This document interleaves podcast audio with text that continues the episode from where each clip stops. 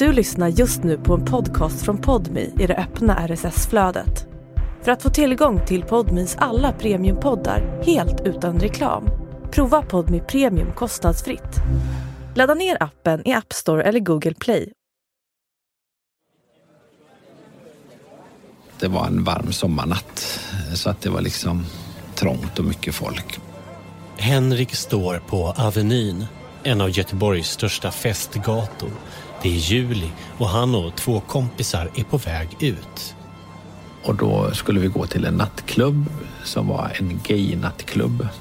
En timme tidigare har Henrik skyndat hem från jobbet som pastor i en frikyrka. Han har väntat till klockan passerat elva innan han vågat sig ut. Nu står han i kön till gayklubben.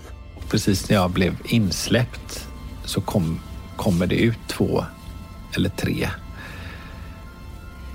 killar som jag kände. Ut från stället kommer två vänner som tillhör frikyrkovärlden. Två personer som absolut inte får se pastor Henrik här. Och jag bara kände, nu är det kört. Nu är, nu är jag avslöjad. Henriks tankar rusar. Vad ska jag hitta på nu? Vad ska jag säga? Liksom att jag är här med någon kompis eller... Alltså jag kände att jag hade ju inga bra... Varför skulle jag vara på en gayklubb mitt i natten? Det var ganska uppenbart. I flera år har Henrik dolt en stor del av sitt liv. Bollat gudstjänster med dejtingsidor, ljugit om vart han ska och vem han ska träffa. Får hans familj och församlingen reda på att han är homosexuell kan det få stora konsekvenser.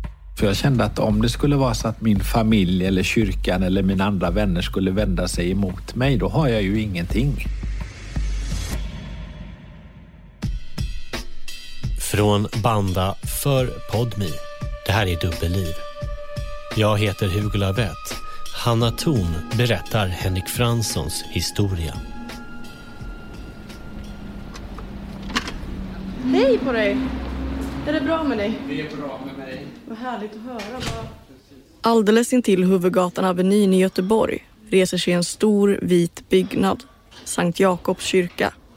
Det är en frikyrka där Henrik Fransson växte upp och där hans pappa jobbade som pastor. Då var det så att då bestämde biskopen i vår kyrka var pastorerna skulle jobba i vilka församlingar. Så att när jag var sex år gammal så Eh, fick min pappa veta då att han skulle till Göteborg till den här församlingen eh, och det var här vi hamnade. Idag är Henrik 52 år och sitter i en grå fåtölj. Utanför fönstret susar spårvagnar och bussar förbi. Mitt i stan ligger pastorsbostaden där Henrik flyttar in med sin pappa pastorn, mamma, syster och bror. Tidigare har de bott i en mindre stad. Samtidigt som flytten till storstan börjar Henrik skolan. Och genom det möter han en ny värld utanför församlingen. För första gången förstår Henrik att hans uppväxt inte är som de andra barnens. Det var ju inga av mina klasskompisar som hade någon koppling till någon kyrka eller var kristna eller hade, hade den uppväxten eller det livet. Så att man var hela tiden lite udda. För Henrik och hans familj kretsar livet runt den vita stenkyrkan. Pappa predikar på gudstjänsterna. Henrik och hans syskon åker på frikyrkliga läger och mamma är hemmafru och hjälper till i församlingen. Det var liksom inget avlönat jobb men hon jobbade mycket här i kyrkan på olika sätt. Men hon, hon gjorde ju det då. Hon följde mig varje morgon till skolan och sånt där. Uppväxten är trygg. Men i skolan känner Henrik att han inte riktigt passar in.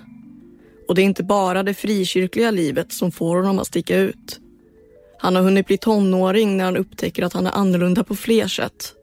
Att han tycker killar är snygga och att han måste dölja det. Jag kan ju inte säga att jag tycker att den skådespelaren är snygg. När de pratar i klassen och så, när tjejerna sa åh han är så snygg. Så kunde inte jag säga ja, det är han. Då, då, då klev man ju över en, en gräns, som, som liksom en osynlig gräns som, som fanns. Och det lärde man sig ganska snabbt eh, som kille att rätta in sig i ledet. att så här, så här ska man tycka. Hans känslor får inte plats i livet med församlingen och familjen. Och att det skulle innebära något mer är inget han tänker på. Och jag tänkte också att jag skulle träffa en tjej någon gång när jag blir stor och man skulle gifta sig och få barn och allt det där. För det, det, något annat alternativ fanns ju liksom inte. Sen att jag tyckte att killar var snygga, det var liksom... Ja. Det var ett faktum, men det var ingenting som fick ta någon plats i, i mitt liv liksom. Metodistkyrkan, som Henriks familj tillhör, kommer från USA. Värderingarna är konservativa och synen på familj och äktenskap är gammaldags. Sex innan äktenskap, samboskap och homosexualitet ses ner på och anses inte vara förenligt med kristendom. Hemma i pastorsbostaden pratar mamma och pappa aldrig om homosexualitet. Och det pratades inte om i församlingen heller. Det var inte... Det var, det var ett eh, ämne som man inte pratade om i mina sammanhang, i min värld. Men känslorna försvinner inte. Han känner allt starkare att det är killar han dras till och att det inte kommer förändras. Han söker sig till Bibeln för vägledning. Då stod det ju svart på vitt att det här är en styggelse, det här är fel. Eh, och det är klart, då var man rädd att det här, det här är syndigt. Liksom. Det här är att fela, att göra någonting fel mot Gud, liksom. Eh, mot Guds vilja.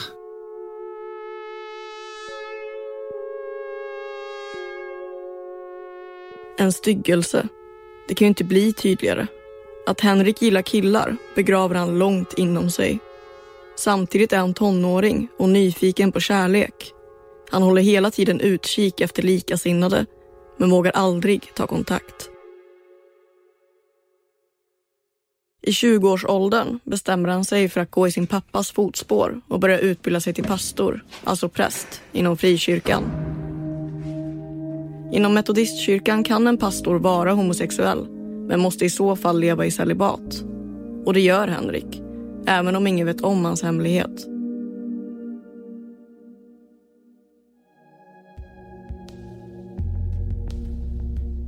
Henrik har hunnit fylla 27 år när det händer något som faktiskt får honom att överväga att komma ut.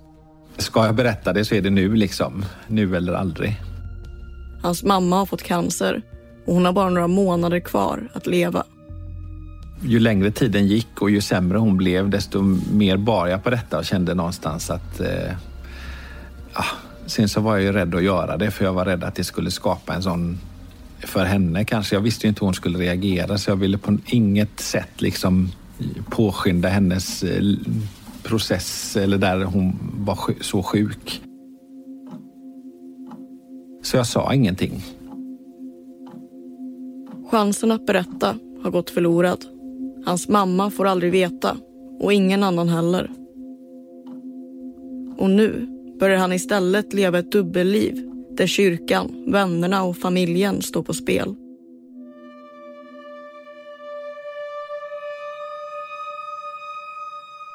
I hemlighet börjar han ta kontakt med andra män på internet. Och då fanns det något som hette RFSL-chatten. RFSL-chatten är ett chattforum där folk, precis som Henrik, kan chatta med likasinnade. Ingen har profilbilder och alla använder sig av nicknames som inte avslöjar deras riktiga identitet. Thomas hette jag, av någon anledning. Ett vanligt svenskt namn tänkte jag, liksom, som ingen kan liksom på något sätt eh, koppla mig till. Eh.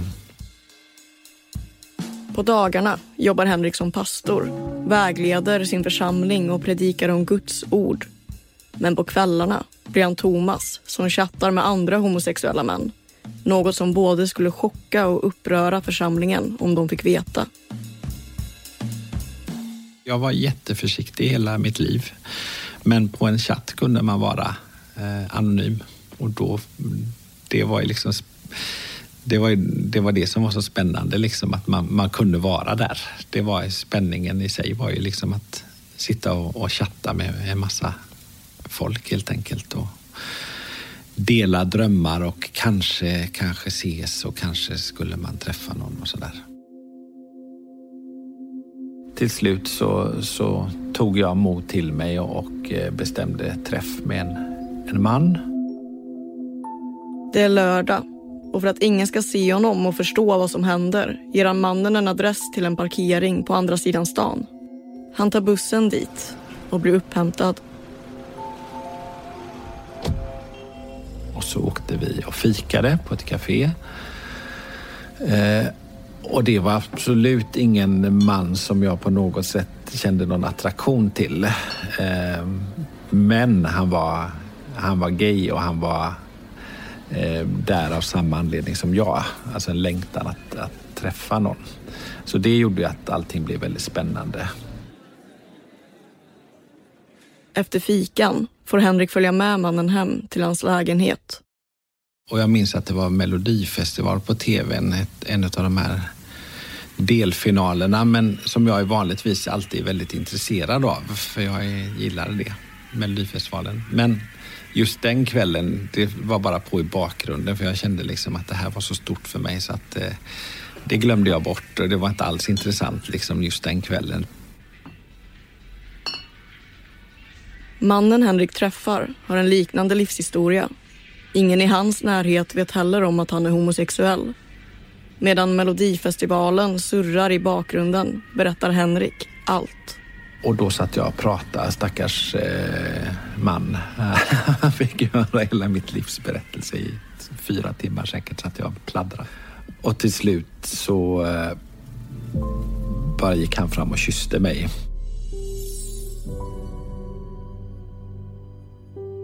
Jag levde alltså på det i över ett år, den upplevelsen. Så stort var det. Ändå hände det inte så jättemycket spännande, men det var själva grejen. Eh, att få ha träffat någon, en man. Det har hunnit bli sent när han beger sig hem igen och han känner sig upprymd. Men efter, alltså när jag gick därifrån mitt i natten och tog bussen hem kommer jag ihåg att jag kände mig väldigt eh, nöjd. Det var första dejten och jag hade gjort det. Det var liksom det som var grejen. Och det, så jag minns att jag kände mig väldigt eh, nöjd efteråt. Tillfreds. Nästa dag är han på gudstjänst i kyrkan. Han oroar sig för hur han ska må. För jag var ju rädd att jag skulle känna just den här känslan av att jag gjorde något syndigt eller gjorde någonting som var fel. Men den känslan infann sig inte utan tvärtom var det bara yes, det här var, det här var häftigt. Det här var något jag har längtat efter hela livet. Henrik vågar ta kontakt med fler män. För att ingen han känner ska råka stöta på honom under dejterna börjar han åka till Stockholm. I Göteborg känner han alldeles för många. För varje lyckad dejt blir det lättare och lättare och resorna blir fler och fler. Men samtidigt så var det ju hela tiden mer och mer lögner som fick då byggas upp. Så fick jag liksom komma ihåg då eh, vad jag hade sagt till någon och vad jag hade sagt till någon annan att det skulle på så att man sen i efterhand, om det skulle bli aktuellt, kunna relatera till vad man hade gjort eller vem man hade träffat. Ofta säger Henrik att han åker till Stockholm för att vara med på något sammanträde i kyrkan.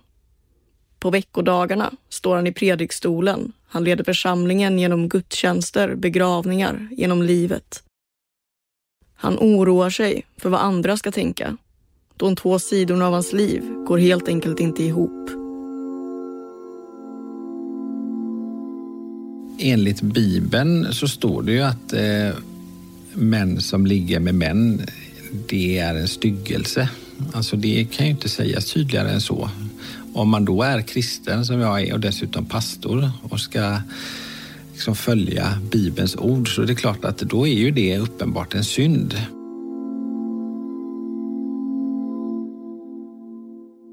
Lögnerna om att han ska på möten i Stockholm är trovärdiga. Församlingens huvudkontor ligger där och ingen kan ana vad han döljer.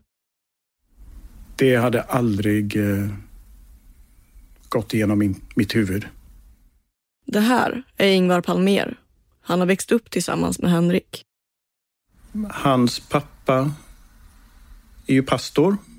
Han var pastorsson och jag var pastorsson i grannförsamlingen kan man säga. De två pastorssönerna sover på luftmadrass, åker tåg och reser på olika läger inom kyrkan.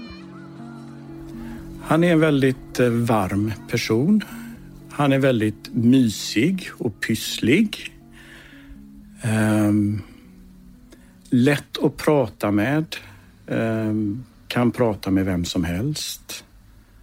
Uh, han är bra på att skapa trevlig stämning. Under den här perioden jobbar Ingvar och Henrik i samma församling. Där sågs vi ju flera gånger i veckan kan man säga. Eh, åtminstone två gånger i veckan i kyrkan kanske. Eh,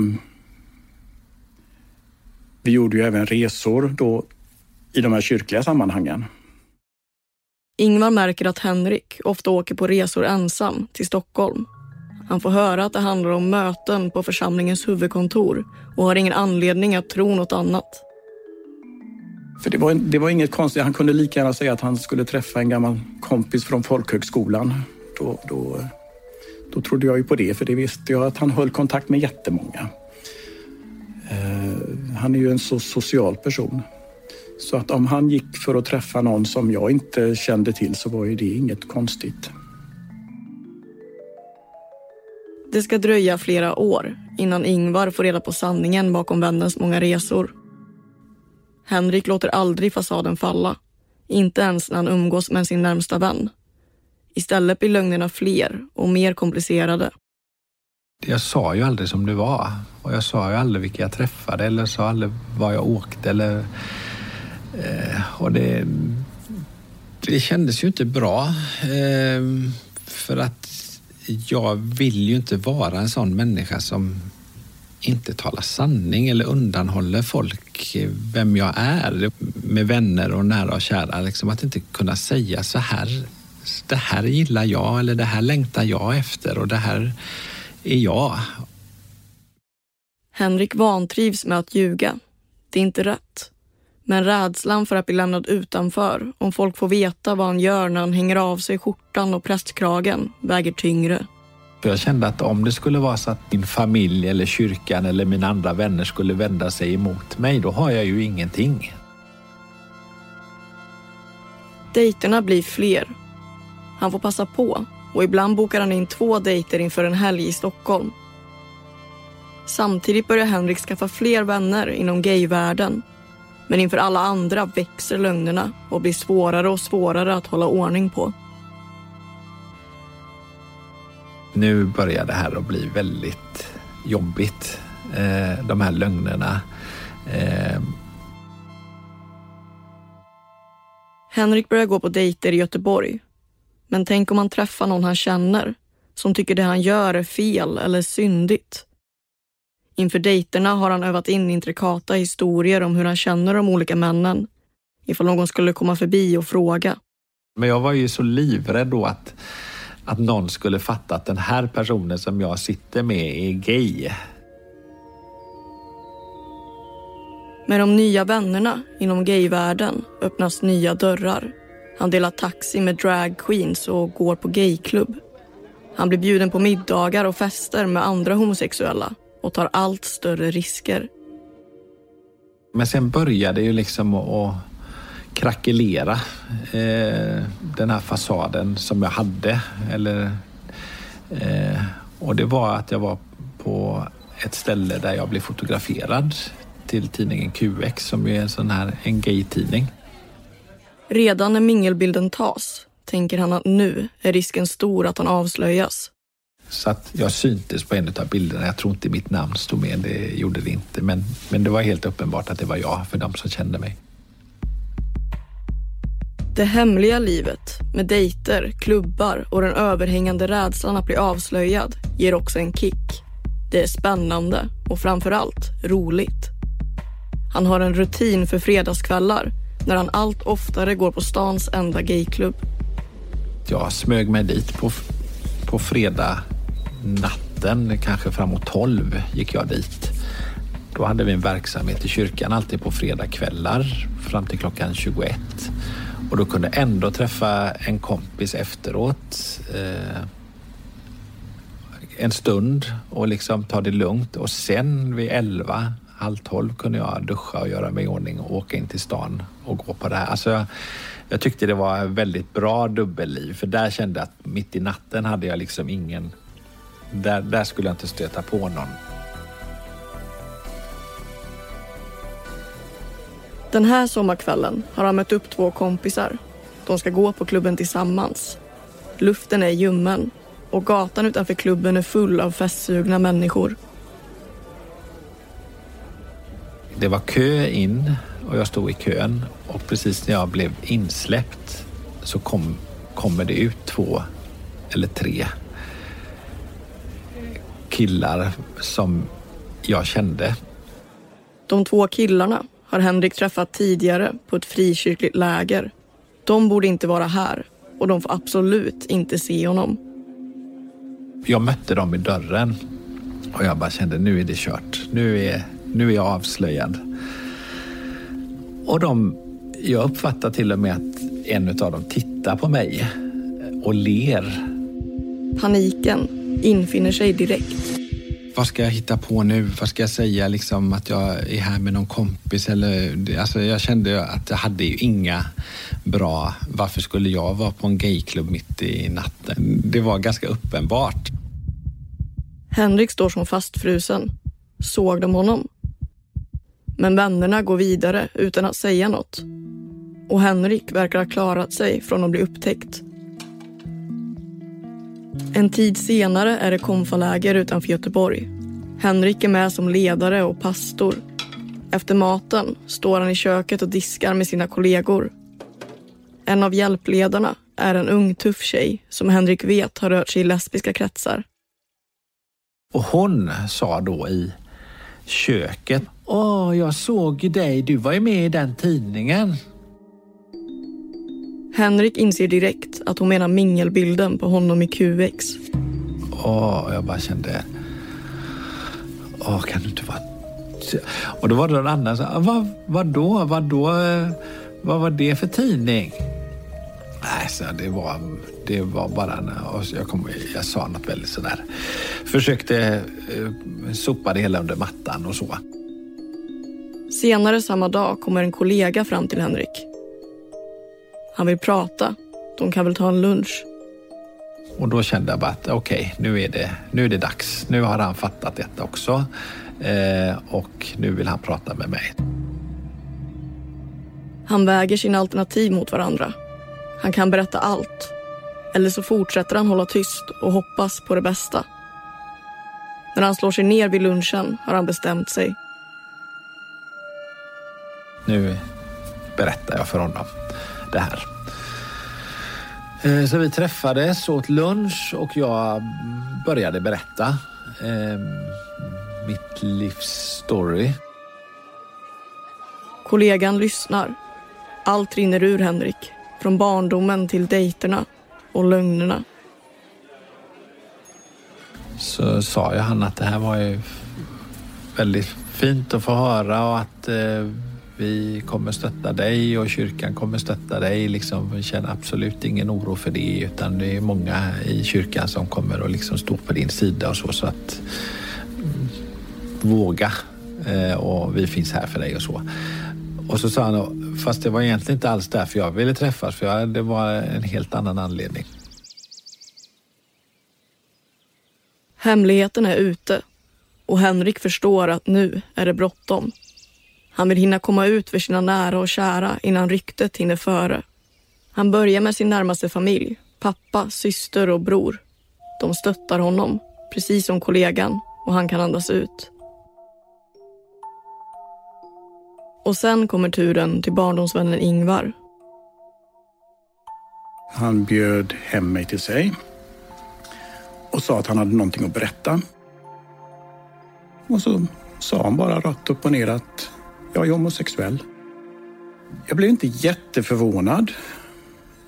Ehm, men tankarna gick ju utifrån det sammanhang vi är uppvuxna i. Min första fråga tror jag var kanske hur länge har du vetat?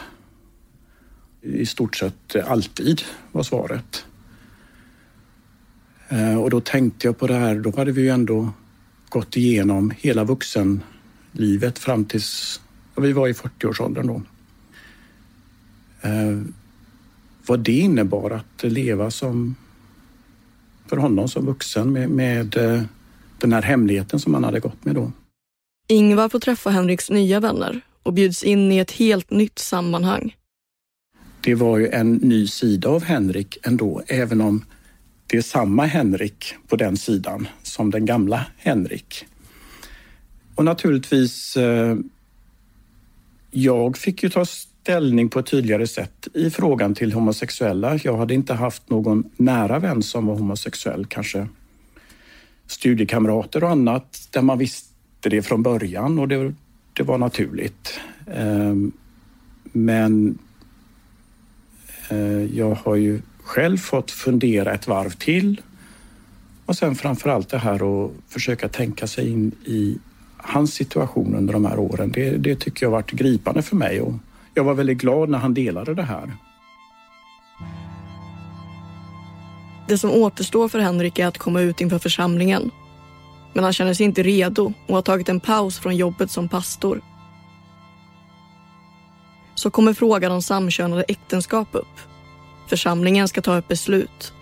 Och både Henrik och pastorn i kyrkan vet att åsikterna om homosexualitet går isär.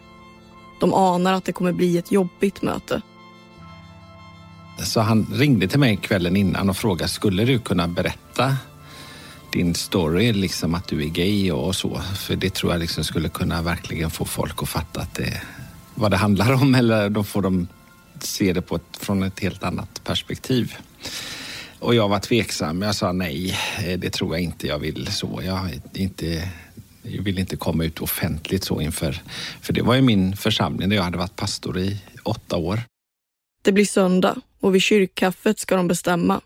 Ska samkönade par få gifta sig här? Henrik sitter med på mötet i församlingssalen. Hans plan är att inte säga något. Och då reste sig först en kvinna upp och berättade om hur hon hade upplevt att, ett, eh, att man hade bett för en, en lesbisk kvinna och att hon hade då blivit helad. Det vill säga att hon hade upplevt att hon hade blivit straight efter det här. Och då kände jag, hjälp, är det, den, är det en sån här diskussion som det ska vara? Liksom att någon liksom sätter tonen med att säga att eh, det här går att be bort så är det inget problem och därför behöver vi inte ha frågan om att viga samkönade eftersom det, det behöver finnas. Vi kan be bort detta. Det bildas två läger på mötet. Ett är för samkönade äktenskap och ett är emot. Frågan väcker starka känslor och stämningen blir allt mer spänd. Någon läste ur något dokument som man hade hittat på nätet och så, så, till slut så kände jag, men vad tycker du? sa jag till den här personen. Så så du sitter bara och läser någonting innantill om vad då någon annan teolog tyckte om homosexualitet och att det inte var rätt eller att Gud inte har skapat människor på det sättet utan att det är fel. Så sa jag, men vad tycker du? Tycker du så här? Och då blev han väldigt eh, eh nervös märkte jag, för han blev lite ställd mot väggen. Men eh, ja, det tyckte han. Diskussionen har pågått i över en timme. Mannens ord provocerar Henrik. Han reser sig upp och begär ordet.